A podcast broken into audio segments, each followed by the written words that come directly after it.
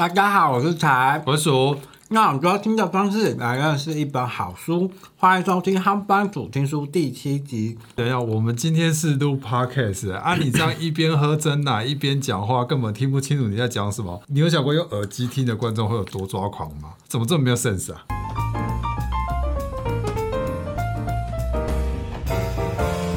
大家好，我是才。我是鼠，用耳朵听的方式来认识一本好书，欢迎收听《夯番薯听书》第七集。今天一样要带大家用听的来阅读一本好书，Podcast 音版也会同步上架到各大平台哦。大家觉得自己是个有 sense 的人吗？在工作职场上啊，或是和朋友聚会的时候啊，我们很常听到像是，哎，那个承办 David 啊，都做五年了，连自己家产品都不认识，真的是很没 sense 哎。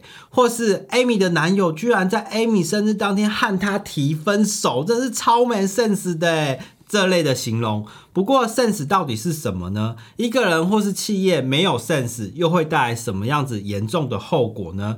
我们今天啊就要来分享这一本由马丁林斯壮所著作、宝鼎出版的《做个有 sense 的人》。这本书的书名乍听之下会以为是一本心理成长的书哦，但它其实算是商业财经书哦。不过最特别的是，它不像一般硬邦邦的那种商管书，反而是一本会让人边读边跟着又气又笑的书哦。因为这个作者林世壮在书里面用了很多诙谐幽默的方式啊，举出一堆企业会让人傻眼的实际案例哦，还黑特了很多企业文化和职场现象。一般说一个人很没 sense 的时候啊，是用来形容一个人很没常识或是违反常理。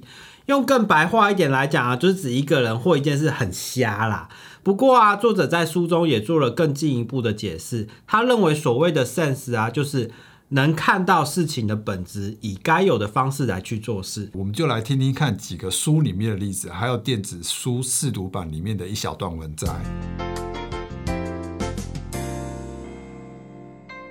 你有没有遇过工作到一半，电脑忽然宕机的状况？然后 IT 人员告诉你可以上 IT 部门的网站取得资源哦。好哟，但是问题是你的电脑已经动不了啦。有时候你不想大排长龙，所以在网络上先预定了电影票，但是到了电影院啊，唯一的取票方式却是，哎，要在售票口排队取票，哎。在我的工作历程当中啊，总是一再出现这种问题啊。举个例子来说，就在去年，我和位在伦敦广受欢迎的服装与生活风格品牌 Case Kingston 开始合作之后没多久，他们的管理团队和我进行了一个晨间工作坊。公司准备了笔和笔记本，全部都用塑胶膜紧紧包覆，旁边也摆了几个箱子，里面有精选出来的 Case Kingston 的产品，也全部用塑胶膜包住了。我请找来的与会者帮忙把包着笔、笔记本和箱子的塑胶膜拆掉。来帮忙的有五个人，结果花了半个小时才全部拆完。工作坊开始之后，我问 Case Kisten 员工：“你们当真以消费者为中心吗？”他们很肯定的说：“消费者绝对是我们公司的第一优先。”那么 Case Kisten 的消费者重视环保吗？他们回答说：“那是当然的啊，毋庸置疑。”那我就说啊，既然如此，你们下班的时候本身也是消费者，说不定也会在网络上订购很多东西。如果现在有包裹送到你们家的信箱，你们觉得最让你们受不了的事情是什么？他们的回答几乎一致：塑胶包装太多，要拆一大堆东西。有位女士表示啊，她曾经花上一个小时左右，设法拆开包装盒，才把里面的三件上衣啊拿出来。在座各位还有其他人有类似的经验吗？我问。结果啊，每个人都举手。诶，我请他们仔细的想一想，当 Cath k i s t o n 有一大堆包装的产品送到各个门市之后，门市的同事啊，必须花上好几个小时的时间拆掉箱子。他们不只要拆掉笔和笔记本的包装，还有各式各样的包包、杯子、盘子、上衣、洋装和数十种其他产品的包装等着他们去拆。撇开有序的问题不谈啊，这家公司啊，其实浪费了自家员工不少宝贵的时间和生产力。常常会遇到客户啊，就是他们的同温层非常的重。嗯，我真的曾经听过有客户这样子跟我说、哎、就是我在帮他做一些企划案的时候，他跟我讲说，哎、你要记得啊，就是说这些产品啊，都是我自己亲生的孩子。你看，就是一样的道理嘛。很多家长啊，都会觉得自己家的小孩是最可爱、最聪明的。嗯，不管不管长得我们外面的人看，觉得说嗯也还好啊。而且他们都会不由自主的讨厌别家的孩子。哦，对啊，就说啊那个谁家孩子笨。我说那个就是说，他们怎么会设计那样的产品啊？那个商品根本一点都不好啊！他们用那个用料，或是那个设计的逻辑，那个颜色、那个大小，根本就都不对啊！什么之类，就是一路嫌到底就对了。对啊，就只有他们家小孩，自己家小孩是最可爱、最聪明的。其 实就是自我催眠呐，就是他们其实内部的人聚在一起，就不断的、不断的自我催眠。可是我觉得某种程度来讲，说你身为一个 PM 啊，你当然要对自己包装的商品或者自己负责商品。要自我催眠到一种程度，你才可以发自内心的去想出好的企划。我觉得这也没错啦，但是应该我们在做行销，就是 SWOT 分析，就是除了优点之外，也要自己知道自己家里产品的就是缺点到底是什么，有什么样子的缺，然后有什么机会点嘛。所以像作者说的，应该是要由外而内，而不是由内而外来检视这些公司里面的常理。在组织里面工作的人啊，工作久了啊，常常就会忘记自己也是消费者，没有办法。法来换位思考，用消费者的角度啊来看这些事情。例如说，我们最常遇到，每个人应该都有遇到过，就是要打客服电话的时候，永远都打不通。譬如说，真的是很紧急的时候，信用卡掉了，或者说怎么样了，被停卡了的时候。你真的他打进去，然后你还要在那边听古典音乐，或者是说广告。现在好像不知道应该是经管会有要求，挂失通常他会是第一优先，但是其他的就不见得。其他服务，而且我觉得最讨厌的是，就是转接客服人员设计的按钮设计在非常非常里面，有时候是九啊，有时候有时候我就会直接 就不听他讲，直接按按看看九，按按零。哎，有些会有一些机会马上就可以转进去。我跟你有一些更敢跳哦，他没有练完你按呐是没有任何反应的。你一定要听完他练完之后，你再按才会有。但是他就很讨厌，就是说啊，先按按一，一完之后就啊再按二，二的时候你不小心选错，又会再回到一，你知道？就这么绕来绕去绕来绕，他就是不让你接客服专员的。对，我觉得这个就是没有站在消费者的立场啊。但是其实我没有遇过一些比较好的客服的经对消费者体验跟经验啊。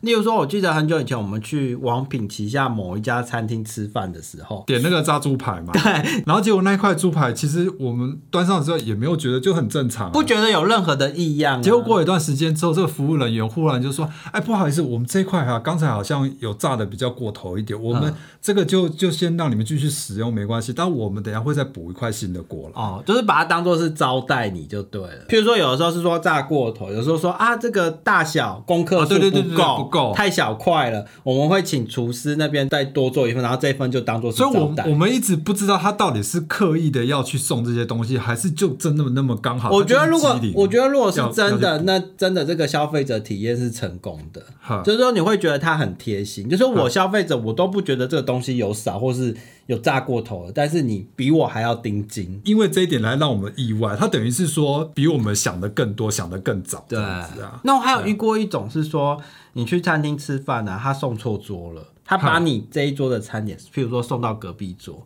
然后放在隔壁桌很久，隔壁桌跟他反映说：“ 哎，这个餐点不是我们的。”眼睁睁的看着他原本在别桌很久，然后最后又被送到你这一桌。不是啊，那对方又没有动到他呢？问题是，他放在那边很久啦，即使啊是假装了，就假装把它收回去，拿到厨房去，一下下，等下之后再端绕一圈再出来，这样对啊，对啊，这样感觉都会比较好一点。对啊，就是同理心嘛，就是说，如果今你今天你自己是一个消费者，你是一个顾客的时候。嗯，你会希望店家怎么处理这件事情？对啊，因为作者也提出一个公司的职称啊，如果越长越复杂，其实也代表这个组织啊越官僚越没有常理哦。例如说，他就看过一些很奇怪，我觉得很有创意的职称，属就是跟大家一起来猜猜看。像他讲的第一个光学照明加强师，你猜得出来是什么吗？是不是公司的水电工？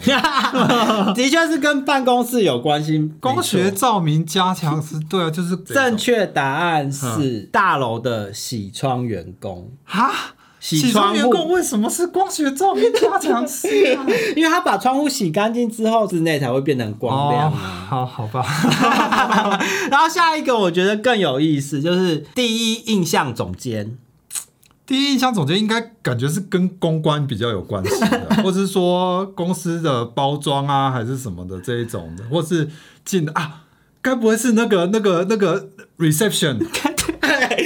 你答对，你终于猜到，就是柜台接待人员，哦是不是？我觉得这个超有创意，它的确是公一个公司的门面呐、第一印象。总监、欸 然后还有一个饮品传播专员，这个饮品传播专员是啊，如果是照这个逻辑的话，应该就是泡咖啡、泡茶还是什么？我们曾经做过这个职业，我们还有证照。我们还有证照，嗯，所以该不会是调酒、bartender 之类的？哦最后啊，就是企业如果有一大堆奇奇怪怪、逻辑不通的规定和潜规则啊，也会造成这个企业失去常理。像我以前公司就有一个早期的、啊，有一个嗯很奇怪的规定是说，影印机如果要印彩色的，嗯要先找主管来输入密码。要主管同意之后，你才可以印彩色的、你平常平常你只能印黑白这样子。那万一主管不在嘞，啊，或者或真的是很紧急的时候，那怎么办呢？就很尴尬，就是说到底是工作比较重要，还是省彩色墨水比较重要？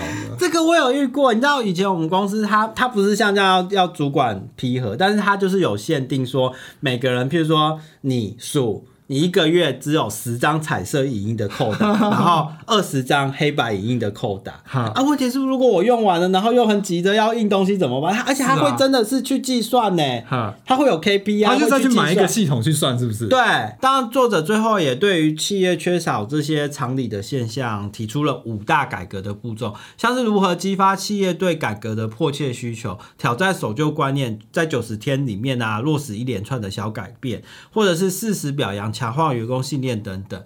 但是我觉得啦，我们一般的员工啊，要在公司里面发起像这样子的改革的活动啊，其实真的是蛮困难的。对啊，这个都是要 top down 的啦。对啊，可能是要公司的高层或者是老板自己愿意做才能够办到。所以我觉得这本书啊，反而比较像是在提醒我们啊，就是说我们是不是因为工作久了，然后这个 sense 啊就没了，没有办法站在就是消费者的角度去想事情啊。以一个换位思考的方式来思考自己现在做事的方式对不对？但是我觉得所谓的这个 sense 啊，其实还蛮因人而异的啊，因为我觉得这个蛮主观的，就是我觉得的 sense 可能跟你觉得 sense 是不一样的。也就是说，它里面举一个例子说，他去亚洲国家啊，然后发现那个厕所啊，里面居然还贴着“请勿踩在马桶上面如厕”，他觉得这是一件很没 sense 的事情。他指的没 sense 是多此一举，对或者说难以想象为什么要去提醒这件事情。对，可是他没想过说真的会有很多人这么做。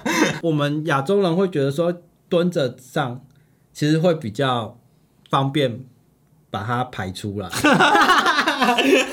蹲着上会比较好是排泄。这样吗？不是因为就是不想去坐那个马桶坐垫吗？那也是一个，也有的人是觉得说马桶坐垫太脏，很多细菌，不想要直接坐在上面。他自己也忽略了那个文化上的差异。就是说他没有去想到那个背后的原因啦，他只是很表面的去看待这件事情。还有他也举例，有一次去餐厅啊，去到餐厅里面都没有客人，然后服务生就带着他到最后面靠近厕所的一桌，那他就觉得很奇怪，如果有做过呃 waiter 的话，就会知道说，有可能那个当下刚好是没有人啊，但是可能接下来就是 PT 时段，嗯会有很多客人进来，可能会有四个人或者说六个人那种很大桌的。那如果这时候他把你两个人放在四桌或是六人桌的时候，那后面就会很难处理。不是，可是那我觉得这时候也会要考验每个人的想象力，就是说我可以去同理服务生的角度，同理到什么程度？对，如果说我自己也干过服务生，我就可以去想象说，哦，他会把我大家讲啊，这我摘了，我之前也做过。嗯可是如果是一个完全没接过服务业的人，他可能就像作者这样，就说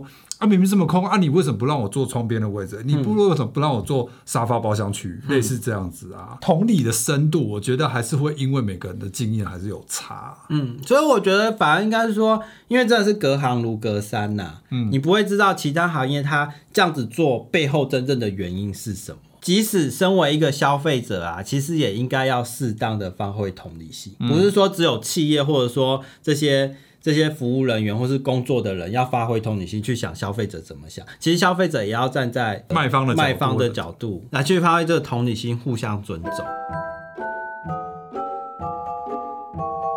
这本做个有 sense 的人啊，作者马丁·利斯创曾经被《时代》杂志誉为世界百大影响人士，并且连续三年入选五十大管理思想家。他曾经协助过像汉堡王啊、百事可乐、雀巢、Google 这些国际企业，并且著有多本畅销书啊。这本书里面，他举出很多实际的案例，解说企业常理出毛病的问题啊，并且提出回到常理的五个步骤，帮助企业和员工摆脱浪费时间的官僚作风，进一步。为客户提供更优质的服务啊，读起来非常轻松有趣啊，推荐给所有企业经营者、高阶主管和上班族来看看喽。以上就是这一集夯番薯听书的分享，希望你会喜欢。在生活里啊，或者是职场上，你还有遇过什么更瞎、更没有胜算的状况呢？欢迎在留言处和我们分享哦。我们是财鼠，我们推广阅读夯番薯听书，我们下集见，拜拜。